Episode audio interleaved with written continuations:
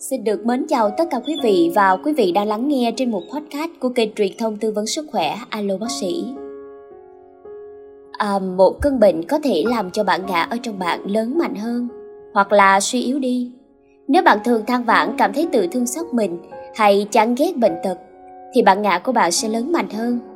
Bạn ngã của bạn cũng lớn mạnh hơn nếu bạn cho rằng căn bệnh là một phần tư cách của bản thân mình qua thái độ tôi phải là người gánh chịu căn bệnh này Thật ra thì qua một trận ốm đau chúng ta mới biết rõ được con người thật của chúng ta. Ở một số người lúc bình thường thì bản ngã của họ rất lớn, nhưng khi ốm đau rồi thì họ lại trở nên rất hiền lành và tử tế. Có thể là họ vừa nhận ra được một điều gì mới về chính họ mà trong cuộc sống bình thường họ đã không có cái cơ hội để nhìn ra. Có thể là họ đã tiếp xúc được với sự thông thái ở bên trong nên mới có thể nói ra những lời rất hiểu biết. Nhưng một khi họ đã hồi phục thì năng lượng của những thói quen cũ sẽ trở lại và bạn ngã của họ cũng vì thế mà trở lại. Khi mà bạn ốm đau, mức năng lượng ở trong người bạn xuống thấp và sự thông minh trong cơ thể bạn có thể đứng ra để tiếp quản và sử dụng phần năng lượng còn lại để chữa lành.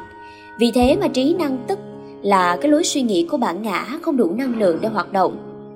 Bạn ngã của bạn thực sự đã hoang phí rất nhiều năng lượng của bạn. Tuy vậy, trong vài trường hợp bạn ngã cố giữ lại số năng lượng ít ỏi còn lại và sử dụng cho mục đích của riêng mình. Cũng chẳng cần phải nói ra, những người mà bạn ngã rất lớn thì khi ốm đau họ thường phải mất một thời gian khá lâu mới có thể hồi phục. Một số khác khi mang bệnh thì không bao giờ có thể hồi phục.